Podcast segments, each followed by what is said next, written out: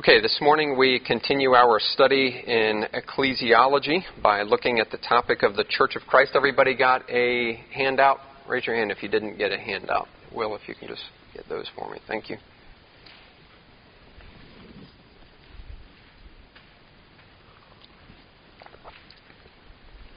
Those are just some uh, points that we'll be hitting as we go along this uh, this study this morning. You can see up at the top of your your sheet there, I have a definition of the church that Wayne Grudem gives. Uh, that I found to be extremely helpful. By the way, if you don't have a systematic theology and you're looking for one, Wayne Grudem is very good. Uh, he's probably the easiest to understand. He writes at a very uh, low level, which I'm thankful for. Um, but that, that is a great one. So here's what Grudem has to say The church is the community of all true believers for all time. Okay? The church is the, is the community of all true believers for all time. Now, I think that's a very helpful definition, and it helps us to understand that the church is to be made up of those who are truly saved, both believers in the New Testament age as well as believers in the Old Testament age. Now, this is really important, and it'll be a bit of review. If you've been coming to the class and you've been in, in particular, when Pastor Rick taught on the people of God, uh, this will be a bit of a, a review for us. But when we think about the Church of Christ, we want to be careful not to think of it as a distinct people as those who were saved in the Old Testament. And I think the scriptures bear witness clearly to that reality. While there are distinctions between the Old Covenant and the New Covenant, there's not a distinction in the people of God. Okay, so that's very important. And I want to point to a few passages that'll help you to see how God has viewed his people from Genesis all the way through through Revelation.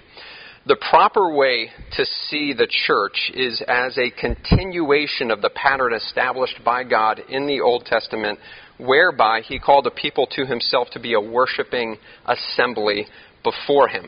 And there are several indications. Pastor Rick went through a bunch of different passages on that, but I just want to call to your attention a few of those passages. So turn with me to Deuteronomy 4, and we're going to look at verse 10. Deuteronomy chapter 4.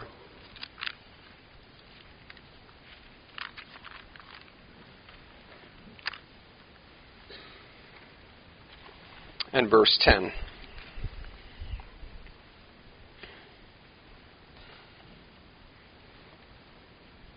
And I'm going to start about halfway down verse 10, where it says, Gather the people to me.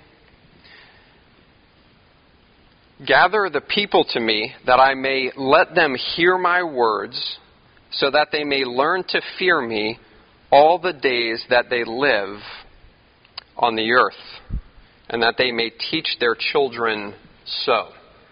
Now, I hope when you read that passage, when you get into the New Testament, you see a lot of similarity between that statement and other statements that are made in the New Testament. And in particular, at the beginning or uh, at the beginning of the uh, passage that I read here in Deuteronomy 4:10, gather the people to me. If you remember, Pastor Rick talked about that being the Hebrew word kahal, uh, the Septuagint, the Greek translation of the Old Testament, translates that ecclesia, okay, which is the word that we use for church. And the point there is bringing together the called out ones of God. Bringing together the called out ones, gathering them together. Okay? Fast forward now into the New Testament and go with me to Hebrews 10:25.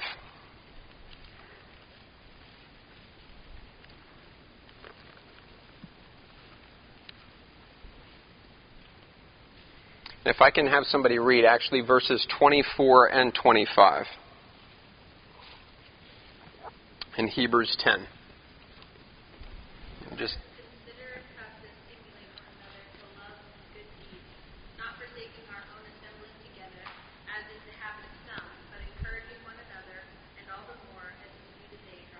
Okay, very, uh, very important passage there. In verse 25 gives us a really good insight into what we just read in Deuteronomy 4:10. That aspect of don't neglect the assembling of yourselves together. This is what the Lord was speaking of. His people come together to worship Him, to encourage one another, to learn more about Him. Okay, so very important. So you see the same admonition given in the New Testament. Don't forsake that assembling together. Don't forsake that coming together as the people of God to worship Him. So nothing has changed as far as that is concerned. Okay? The mode of it has changed. In other words, what that looks like, and we'll talk about that. But the actual coming together of the people of God has not changed. I want you to notice, keep in mind Hebrews 10:25, and I want you to see something that's very important as well in 2 Thessalonians 2 verse 1. 2 Thessalonians 2 verse 1.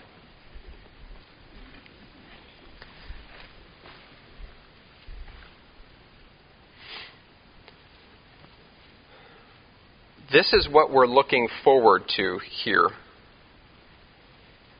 2 Thessalonians 2 1. And if I can have somebody read that.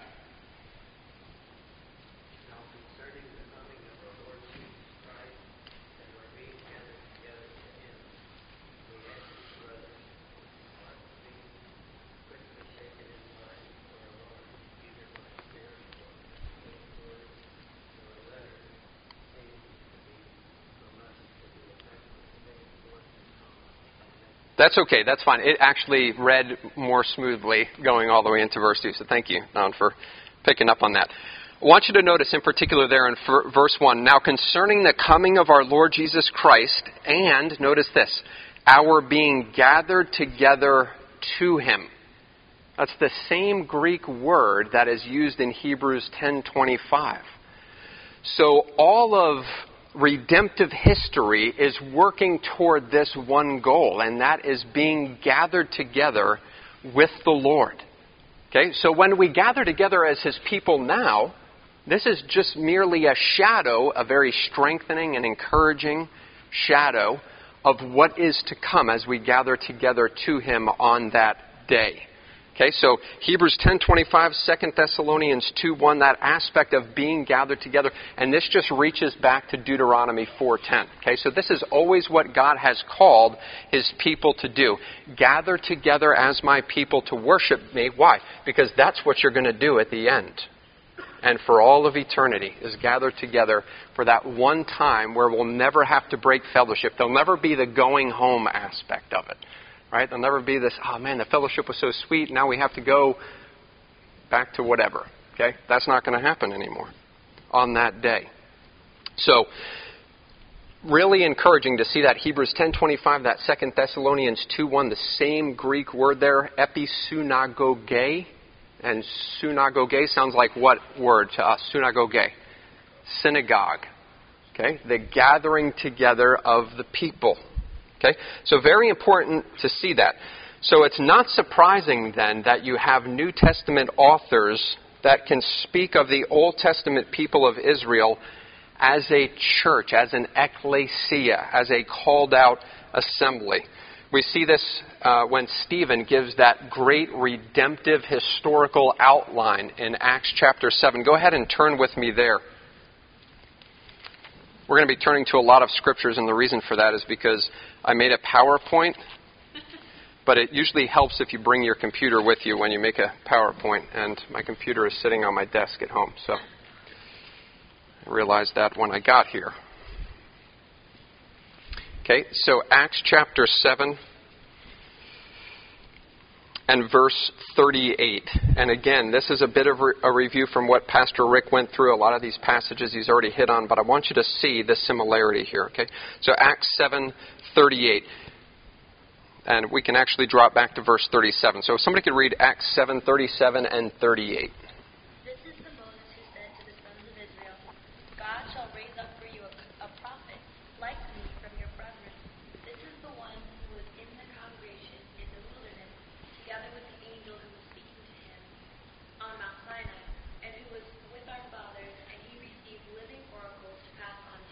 Okay, very good. So, beginning of 30, uh, verse 38 there, this is the one who was in the congregation.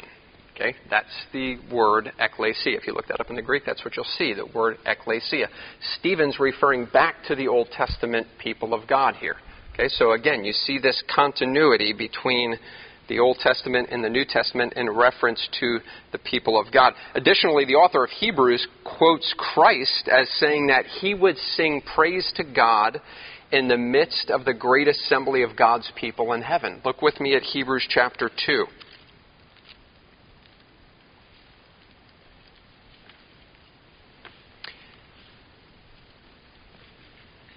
The writer of Hebrews refers to Christ in this passage, and this passage is taken from Psalm 22.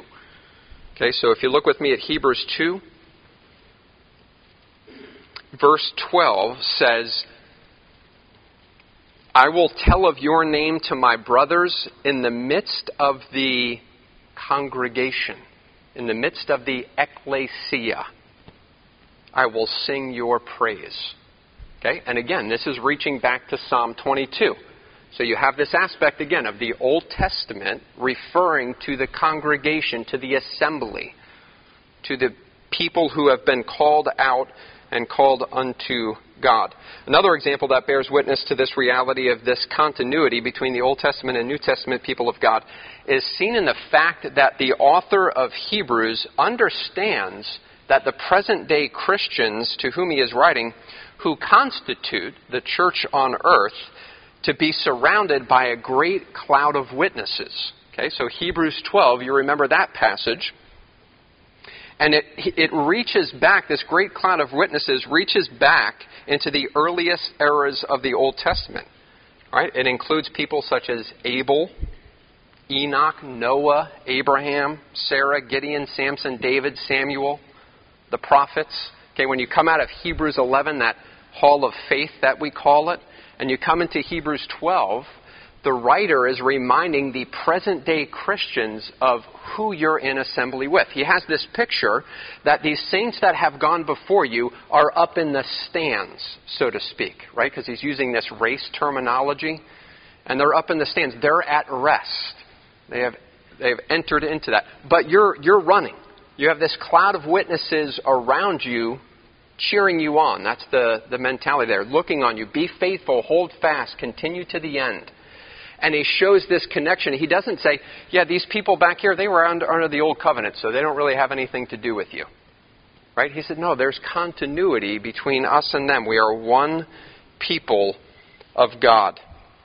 In fact, later on in chapter 12 of Hebrews, the writer tells us that when we gather together to worship God, we come into the presence of the church or the assembly of the firstborn who are enrolled in heaven. Look with me at Hebrews 12, verses 18 through 23. If I can have somebody read that, Hebrews 12, verses 18 through 23.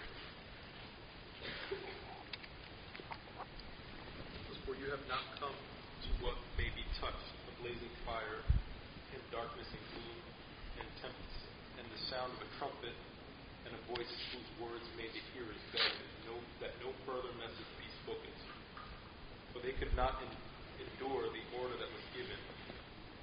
If even a beast touches the mountain, it shall be stoned. Indeed, so terrifying was the sight that Moses said, I tremble with fear. But you have come to Mount Zion and to the city of the living God, the heavenly Jerusalem, and innumerable angels in festival gathering. Through 23. 23. yep. to the assembly of the firstborn who are enrolled in heaven and to God, the judge of all, and to the spirits of the righteous made perfect. Go ahead and finish that. And to Jesus, the mediator of the new covenant, and to the sprinkled blood that speaks a better word than the blood of Abel. Thank you, Will. Okay, notice verse 23. What we have come to, okay, so that's present, right? What we have come to, not what we will come to, but what we have come to. The assembly, and if you notice there, some of your Bibles may have a little number next to that, a little footnote down at the bottom the church. Okay? To the church of the firstborn who are enrolled in heaven. Again, this is pointing back to all those saints that have gone before us, who, like we, by grace through faith, are in Christ. They looking forward to the promises that would be fulfilled in Christ, we looking back to the promises that He has fulfilled. Okay, so there's this intimate connection that we have with them because truly we are one with them.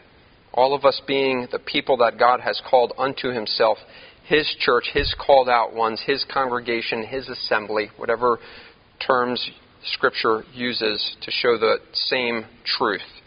So even though there are certainly new privileges that are given to the people of God in the New Testament, which we'll look at in a bit, both the usage of the term church in Scripture and the fact that throughout Scripture God has always called his people to assemble to worship himself indicate that this is appropriate to think of the church as constituting all the people of God for all time, both Old Testament believers and New Testament believers, which I think is why I believe Grudem has a really concise, good definition when he talks about talks about the church. Okay? Now, with that being said, and hopefully you've been able to see the continuity between the Old Testament people of God and the New Testament people of God, which are really just one people of God, I do want to look at the difference that is seen in Scripture. When we think back to the covenant that God made with Abraham, we are reminded that the promise was that through Abraham all nations would be blessed, right? Genesis 12, you have that promise that is given there. From Abraham, you have the formation of the nation of Israel, the Old Testament people of God. Through Moses at Mount Sinai, they were given a covenant which was composed of laws and certain and precise regulations for worship. The writer of Hebrews alludes to that as well. Now, there was always a remnant. Paul mentions that in Romans 11 about, about the nation of Israel. Right? You see, there was always a remnant within that nation. And periodically, you had righteous kings that would rise up and lead the nation. But by and large, the testimony about the nation of Israel is that they were a rebellious people who really failed at knowing God and at pointing the Gentiles to the greatness of who God is and being a blessing to them in that way. Think of the story of Jonah, for example. Let's take the gospel to the Gentiles. No, let's not take the gospel to the Gentiles. Right? No, let's, let's go the other direction. But as we enter the New Testament, we recognize that Jesus is the fulfillment of all the promises of God. Indeed, he is the true offspring of Abraham, who would be a blessing to all the nations. Okay? Take a look with me at Galatians chapter 3. This is a very important passage and understanding the covenant that God made with Abraham. Galatians chapter 3. And I just want to read with you verse 16. So if somebody could read that Galatians 3, verse 16. Now the promises were spoken to Abraham and to his seed. He does not say, and to seed, as referring to many, but rather to one, and to your seed, that is Christ. Okay, very important. So you think back now to the, the promise that God makes with Abraham. And what does Paul say here? It was to his seed, it was to his offspring, not to his offsprings or to his seeds, referring not to many, but to one, to Christ. So Christ himself is the seed of Abraham. He is the true offspring of Abraham, who would be a blessing to all the nations. Another way that you see this phrased in the scripture is that another title that God uses, or another term that God uses in the Old Testament for Israel, was his son. Okay, he refers to Israel as his son. However, Israel failed to live up to that title. So Matthew, in his gospel, is inspired to write about who the true Son of God really is. Not Israel, but Jesus. Okay, look with me at Matthew chapter 2, verses 13 through 15.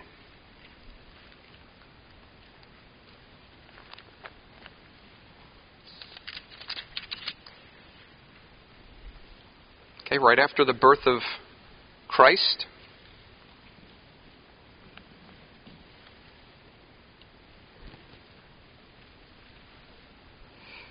If I can have somebody read Matthew 2, verses 13 through 15. Now when they had departed, behold, an angel of the Lord appeared to Joseph in a dream and said, Rise, take the child and his mother and flee to Egypt, and remain there until I tell you, for Herod is about to search for the child to destroy him. And he rose and took the child and his mother by night and departed to Egypt, and remained there until the death of Herod. This was to fulfill what the Lord had spoken by the prophet. Out of Egypt I called my son. Okay, now that's really important. Keep your finger there in Matthew 2 and go with me to Hosea chapter 11.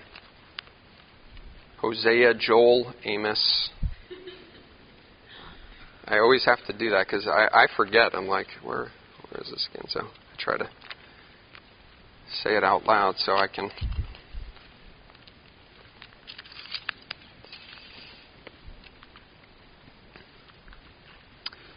Okay, so this is what is being referred to here. Notice this Hosea 11, verse 1. Somebody read that for us.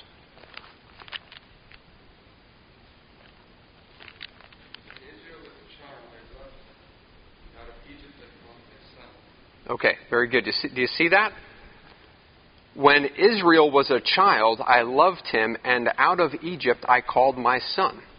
So, this is where we look at this and we say Israel is being referred to as the son, as God's son, right? God refers to him that way.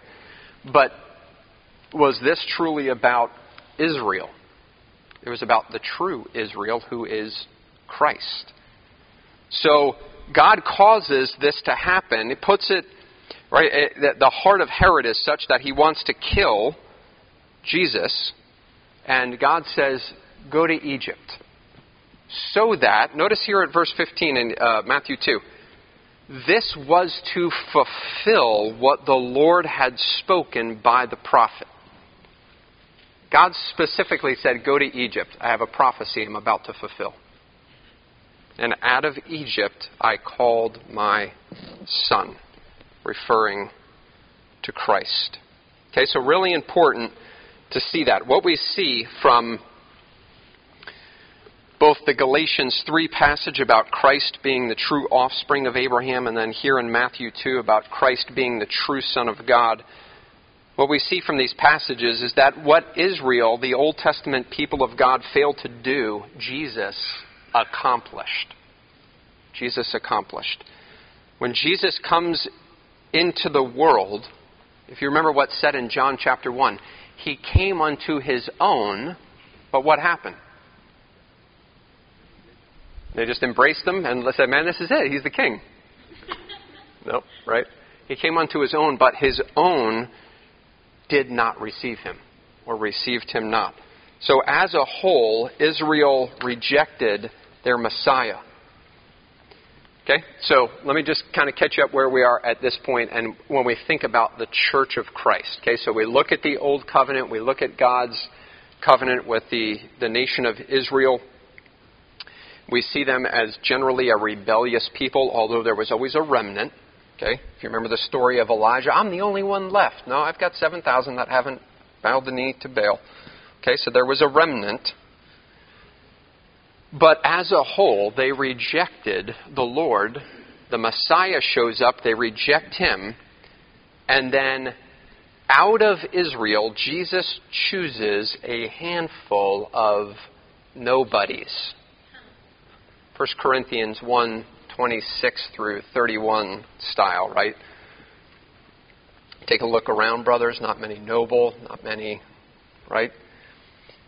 And through these men, he creates a new Israel, a new people of God, which in Matthew 16, Jesus calls his church. So turn with me to Matthew 16, and I want to read with you verses 13 through 19 now as we kind of look more specifically at the church of Christ.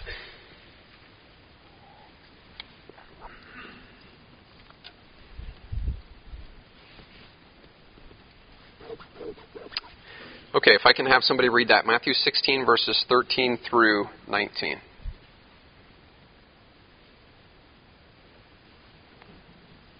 when Jesus came into the district of Caesarea Philippi, he began asking his disciples, saying, Who do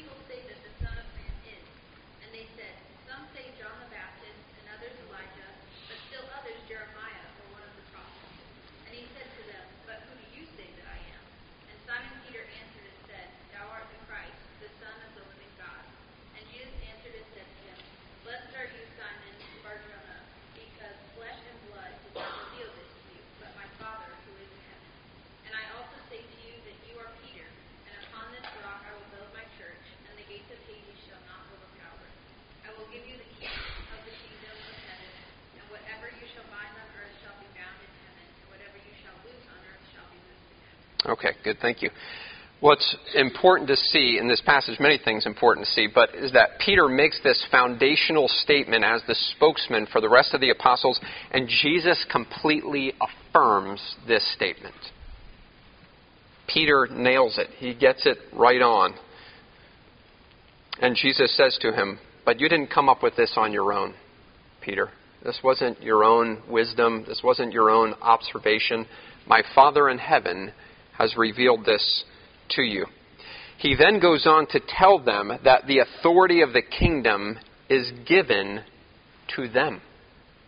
You notice that? In verse 19, I will give you the keys of the kingdom of heaven, and whatever you bind on earth shall be bound in heaven, and whatever you loose on earth shall be loosed in heaven. Now, you think about these men whom God called unto himself these fishermen, these tax collectors, right? And Jesus says, I'm giving you the authority. Now, that in and of itself would have been a startling statement because the Pharisees and the chief elders were the ones who were thought to have this authority. And yet, Jesus, with one statement, so to speak, rips it out of their hands and gives it to his apostles. So, Peter and the other apostles stand as the chosen representatives of the new covenant.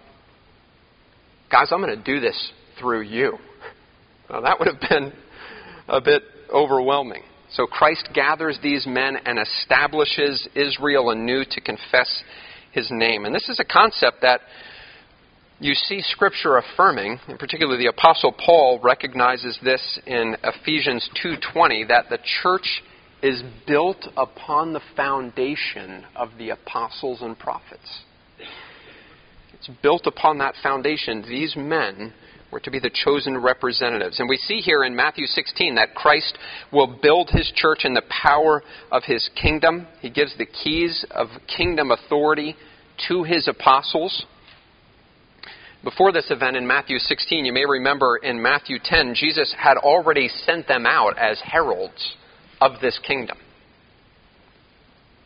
with authority to teach and heal and cast out demons in his name. And then remember, he also told them if, if people don't receive this message, shake off the dust of your feet as a testimony against them.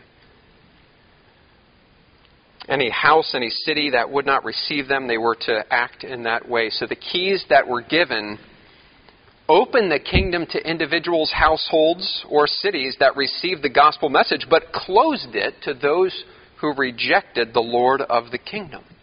I mean, this was serious. These guys are giving uh, authority that relates to eternal matters here.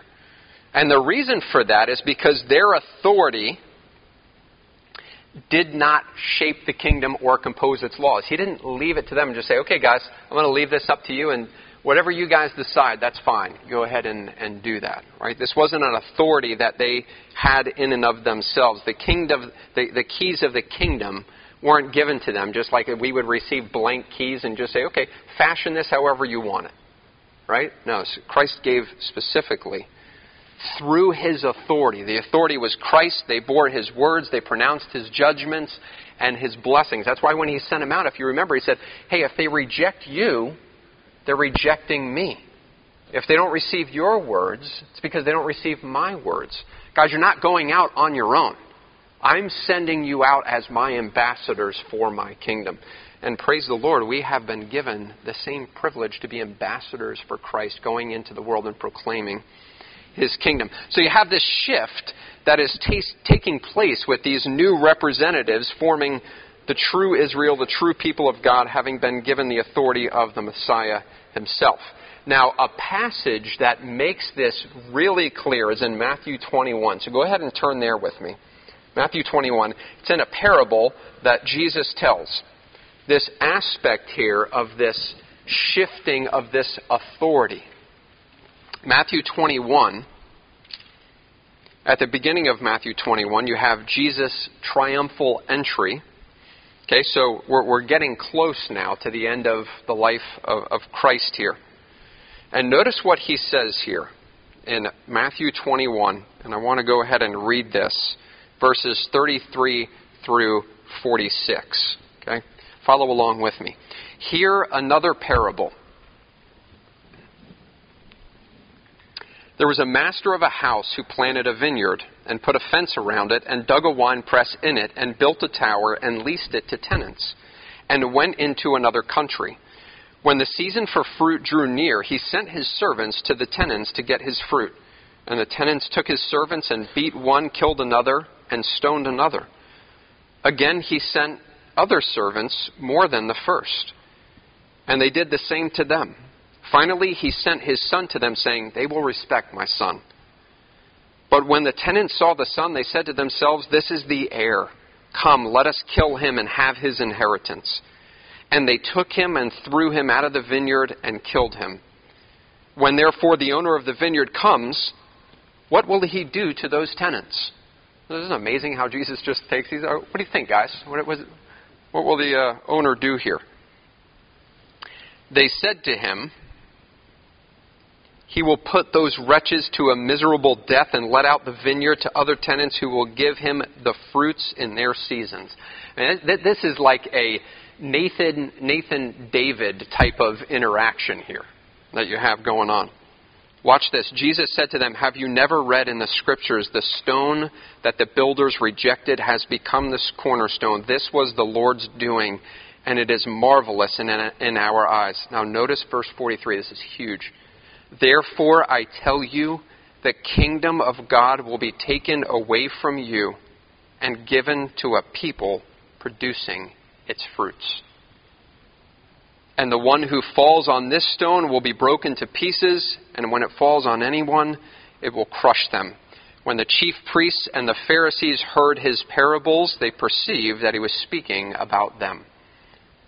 And although they were seeking to arrest him, they feared the crowds because they held him to be a prophet. Wow. Unfortunately, the chief priests and the Pharisees did not have the same response that David did when he was confronted by Nathan, confessing his sin and turning away from that. But verse 43 is so pivotal in this parable.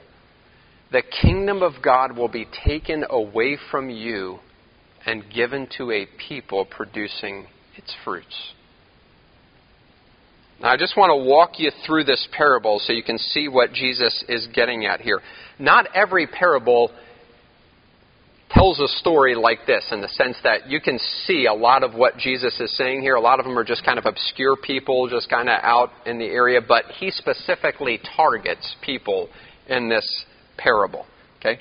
The vineyard that Jesus is referring to here is the nation of Israel and is described in language taken from Isaiah 5, verses 1 through 7, which actually I do want us to turn to because I want you to see when the religious leaders, when the, when the people who had the scriptures, when they heard it, they would have thought, man, this sounds a lot like Isaiah. Okay, so turn with me to Isaiah chapter 5.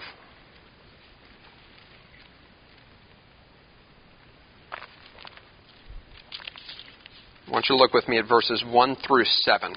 Isaiah 5, verses 1 through 7.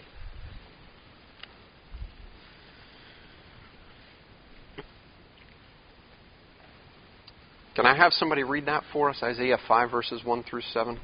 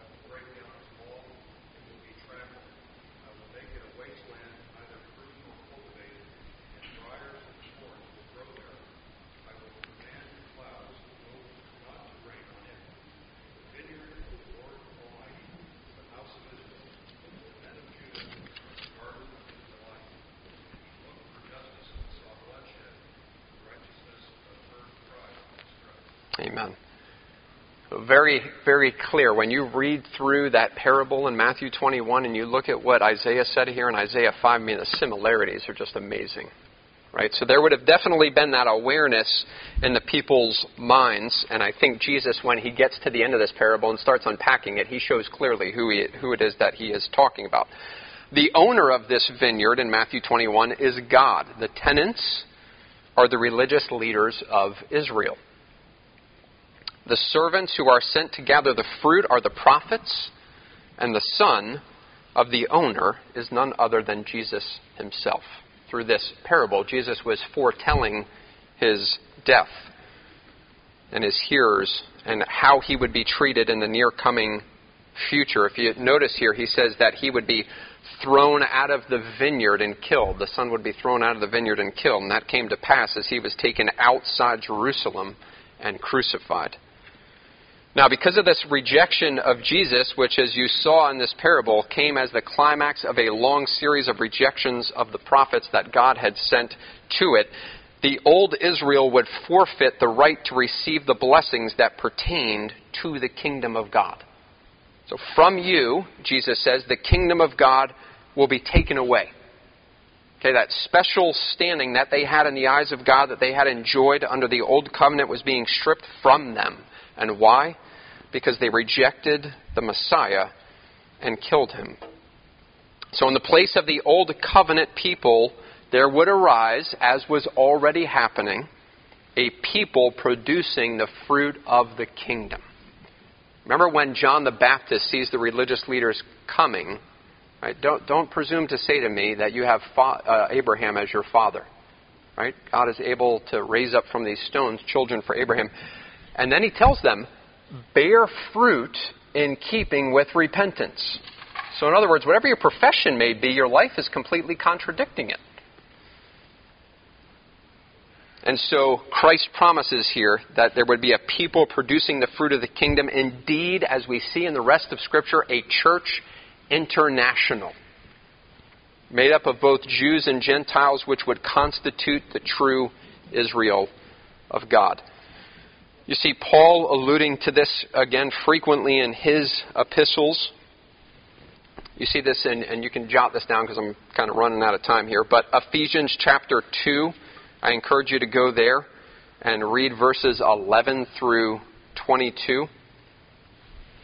Let me just see how much I have left here, actually. I'm going to come back to that if time permits, because that's a really important passage. And then going on into chapter 3, verses 1 through 6. Eh, especially in that passage, when you read that, you have to understand what a shock it was that the Gentiles are included as heirs of the kingdom of God. It was a shocking thing. Paul picks up on this in Ephesians 3, and he says, This mystery is that the Gentiles are fellow heirs. You're like, what? You mean the Gentiles are fellow heirs? Well, you should have known this. Let's go back to the promises that God gave, right? It, it shouldn't have been that revelatory, but that the teaching had gotten so far away from that. And they had this perception that, no, it's just for us. And Paul says, nope, the Gentiles are in. And then he says this it was not revealed to the sons of past generations as it has now been revealed to us. So, in other words, as Revelation continued to progress, greater light came upon the reality of what this was going to look like, that the Gentiles were being brought into the kingdom. Okay, you also see this in Galatians 3 26 through 29, which I think I have down on your notes there. And again, if you remember, one of the arguments brought up by the Jews during the time of Christ was, We are the children of Abraham. In particular, in John chapter 8, okay, you have the religious leaders arguing that point. And Jesus said, if you were truly the children of Abraham, you would do what Abraham did, but you're not. You're actually, your father is the devil. That would have been a shocking statement for them to hear.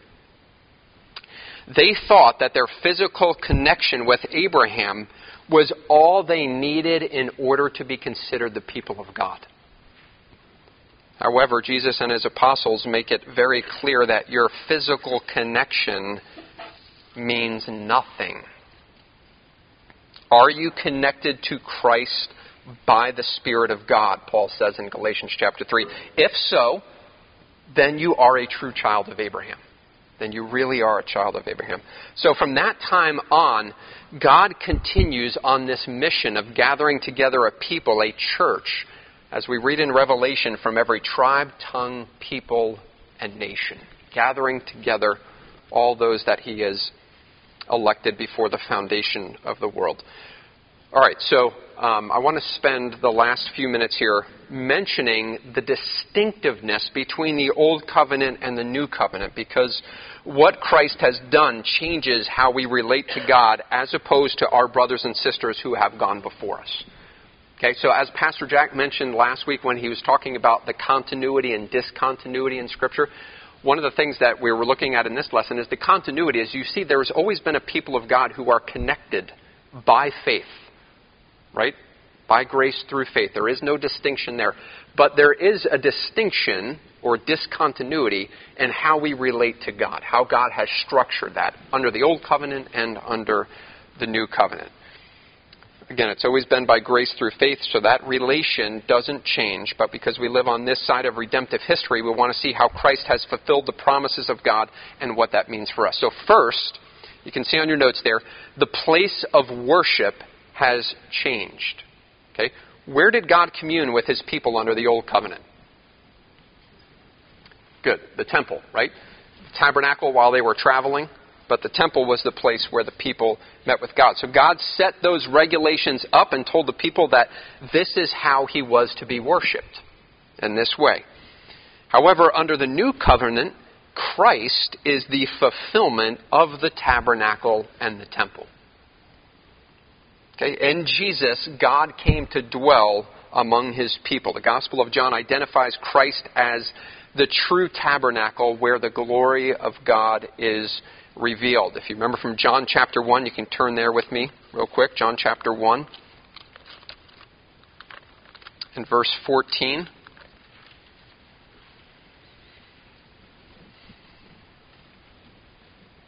John chapter 1, verse 14. And the Word became flesh and dwelt among us and tabernacled among us. And we have seen his glory, glory as of the only Son from the Father, full of grace and truth. So you have Christ, the true tabernacle. Regarding the temple, it definitely had its place in the history of redemption. It depicted God's dwelling on earth. Also, in the Gospel of John, Jesus called the temple his Father's house, if you remember, and he cleansed it. But with Christ came the reality. And the temple became a passing figure. If you remember in John chapter 2, sticking here, in verse 18, the Jews said to him, What sign do you show us for doing these things? Verse 19 here in John 2, Jesus answered them, Destroy this temple, and in three days I will raise it up. The Jews then said, It has taken 46 years to build this temple, and you'll raise it up in three days. But he was speaking about the temple of his body. Very important to remember that. Okay, so Christ is the true temple. One of the clearest examples of this, I think, is seen in Jesus' conversation with the woman at the well. In that conversation, the woman asked, Where does worship truly happen? Remember that question that she asked? Where does it happen? Was it where the Samaritans worshipped on Mount Gerizim? Or was it in Jerusalem? Right? She remember she asked that question? Uh, our fathers worshipped here. You say that worship takes place there, Jesus. Where, where, what is it? And if you remember, Jesus responded to that by essentially saying, The hour is coming and is now here, where neither on this mountain nor in Jerusalem will you worship the Father. The true worship takes place where the Father is worshiped in spirit and in truth. So um, that would have been a startling statement because you would think a prophet absolutely at the temple in Jerusalem. That's where the worship of God takes place. And Jesus says, The hour is coming, woman, actually is now here. where true worship takes place, where the Father is worshiped in spirit and in truth. So the hour that Jesus is referring to here is the hour of his death and resurrection. That hour changed everything. The function of the temple ended with the death of Christ. You imagine walking into that. You remember what the scriptures teach? That, that veil that separated the holy place from the Holy of Holies was torn in two from top to bottom. And that is signifying it's open. Through Christ, it's open. You can come into the presence of God and live coming through Christ. So that is one function, one difference between the Old Covenant people of God and the New Covenant people of God. We don't go to a temple to commune with God, we go to Christ, the true temple of God. Secondly, the mode of worship has changed. Right? We no longer bring animals to sacrifice as God's people did under the Old Covenant. And the reason for that, why? Christ Himself is our sacrifice. Look with me at Hebrews 10 as we bring this to a, to a close. Hebrews chapter 10.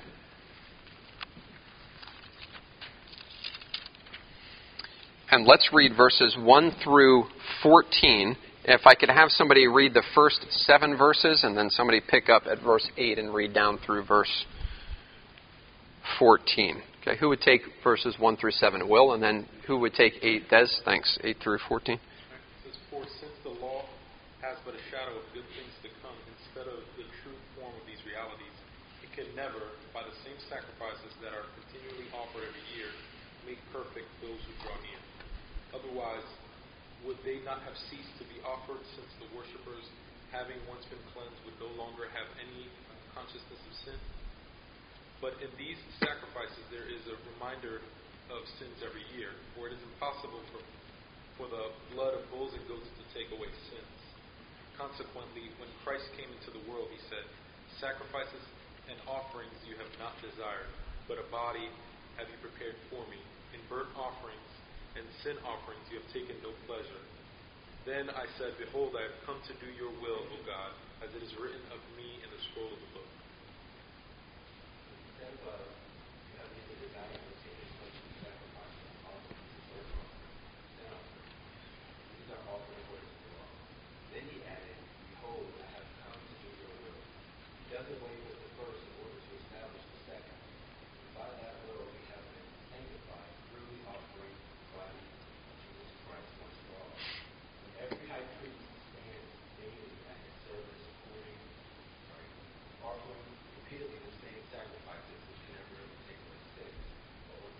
time until his enemies should be made a footstool to his feet. By a single offering he has perfected for all time those who believe. Amen. What a great passage. So that is how we are cleansed, is through that one atoning work. We don't bring animals to a temple any longer. We go to Christ. And now, as Paul says in Romans 12:1, we offer ourselves as living sacrifices. Right? Holy acceptable God. This is our spiritual worship. We bring ourselves to God and we just say, All of us, Lord, take it and use it for the sake of your great name. So we are the church of Christ, connected with all those who, from the foundation of the world by faith, have trusted in the promises of God. Either the promises that were pointing forward to the coming of Christ and his work, or the promises that point back to all that Christ has accomplished and what God has prepared for all those who are called his own. And listen, we wait for that day, don't we? To join all the church, all the saints from all around the world in jubilant, perpetual praise to our God, gathered together as his people, worshiping him perfectly for all of eternity. And to that we say, Amen. Come, Lord Jesus. Let's pray. Father, we thank you for the truth of your word. we are so grateful, Lord, that in your mercy you have called us out of darkness into your marvelous light, where we behold the glory of your Son. And Father, the more we see of him, the more we want to see. And so I pray that you would grant us the desire of our hearts to grow in grace and in the knowledge of him as we wait for that day where you will bring us into your presence with all your people as one church, as we are here on earth, so perfected there in heaven. Lord, help us to be diligent in our proclamation of the gospel, calling out to all who would hear, Father. And we know that you have ordained that some would have ears to hear what the Spirit says. So help us to be faithful in that. And Lord, I pray that we would truly bear the marks of the church of Christ, that we would be a unified people around the gospel of our King. And so we thank you for that, Lord. Pray that you would bless our time now as we move into the service. Pray for Pastor Arnie again that you would give him grace as he preaches your word. In all things, Lord, that you would be honored and praised. And we thank you for that in Christ's name. Amen.